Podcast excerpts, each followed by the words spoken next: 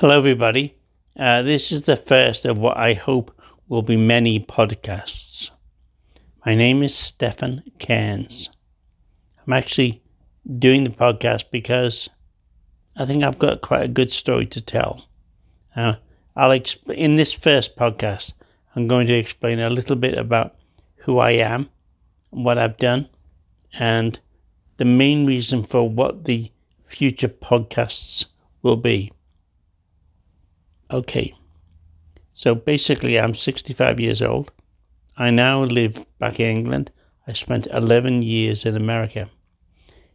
After the second year in America, oh, sorry, after the third year, I went there in 2002.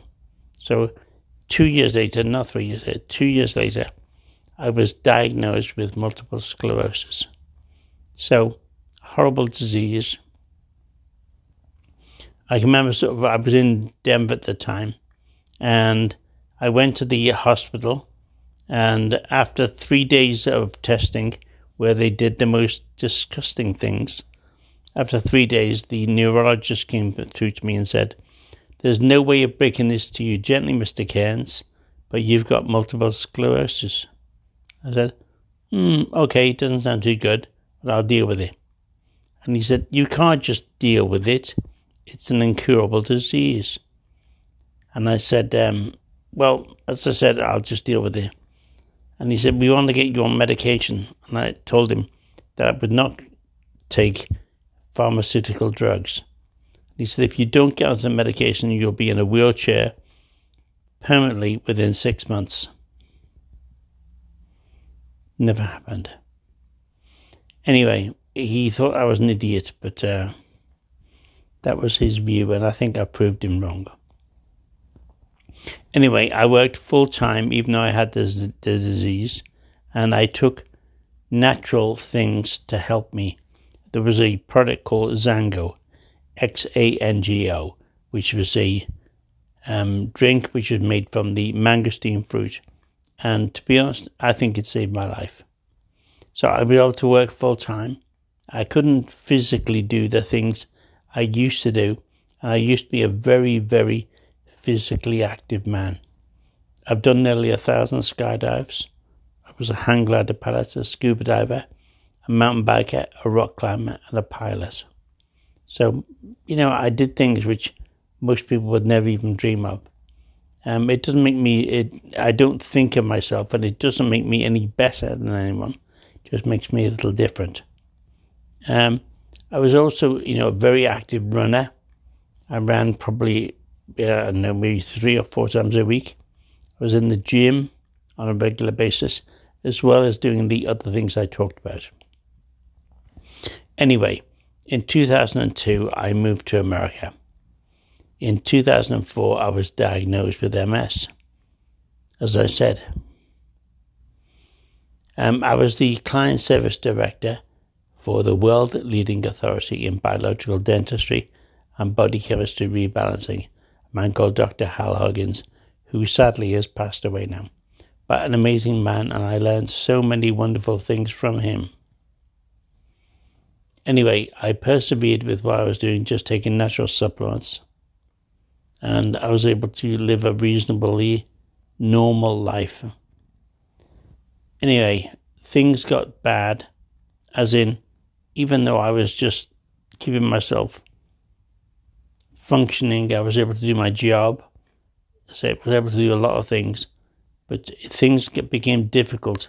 I think from a stress point of view, um, I, I lost my job at the end of uh, 2011, again because of symptoms that were just starting to be displayed, and because of what I did and the fact that I met so many of the uh, patients and talked to them, it wasn't necessarily good for the company. So it was on a mutual agreement that I left more than anything else. Anyway, at the end of 2012, with the help of my mum and my beautiful sister Susie, I came back to England. I lived in a little town called Worksop for five and a half years or five years. And then I now live in a little village in a, a lovely little converted barn. So, all in all, I'm very, very happy with the progress I'm making. In 2017, I read a book called Healing Multiple Sclerosis by a lady called Ann Boroch. B O R O C H. A wonderful woman who developed um, multiple sclerosis when she was only 24. But by the time she was 28, four years, four and a bit years later, she had completely healed herself. She developed a protocol, a dietary protocol, a very strict dietary protocol, which basically put her in a position where there were no symptoms whatsoever of MS. She was a very successful speaker. She uh, spoke all around the world. She had written several books. She was a very happy, successful woman. Anyway, I, I started on the protocol in September of 2017 and have been doing really, really well. I say we're doing really, really well, as it that sounded like it was part of a Spice song, but it wasn't. In March, in March of, of last year, I had a fall. I was actually in the bathroom, and I ended up my legs collapsed. There were a variety of reasons, but my legs collapsed because I was trying to do something I shouldn't have been doing, and put too much strain and stress on my legs. I end up sort of um, squatted on the floor with my knees bent beneath me. I was in excruciating pain. And what, there was one leg either side of the toilet. So I was in a very precarious position. And uh, I was like that for an hour and a half until one of the carers came. And obviously, I couldn't call out for help. My sister wasn't, she was in America at the time. So this carer managed to get me so that I was laying down, but the pain I was in was still horrendous. The paramedics didn't come for another four and a half hours. So I was six hours or six and a half hours in a position where I was either in excruciating pain because my legs buckled beneath me or just laying on the cold floor in the bathroom. Anyway, after they, they came, they did the necessary checks with my heart and lungs and breakages and things like that and realized everything was okay. Got me back into bed. And I thought that just resting would be enough, but um, unfortunately it wasn't. I'd done some serious damage to my knees. I think the meniscus was torn, and maybe even the ligaments and tendons had been stretched. But I couldn't stand which resulted in me being in bed since March of last year. Obviously, I'm able to get onto a commode with the help of my carers, so I'm in bed for 23 hours a day, apart from that commode time and in the bathroom. Not good. So I think that um, the reason I'm not further along with the protocol is because of that. But all in all, I'm doing really, really well. So, what I'm going to do is I'm going to, after this podcast, I'm going to do another one. I'm going to do one or two a day, which will basically be the the posts I wrote for my own blog, starting from when I first started on the protocol. So people will be able to listen to how I felt, what I did on those days, and the progress I've been making. What I will do is I will, every say four or five days, I will give an update, a current update on how I am. I hope that this is something which is going to be of interest to everybody.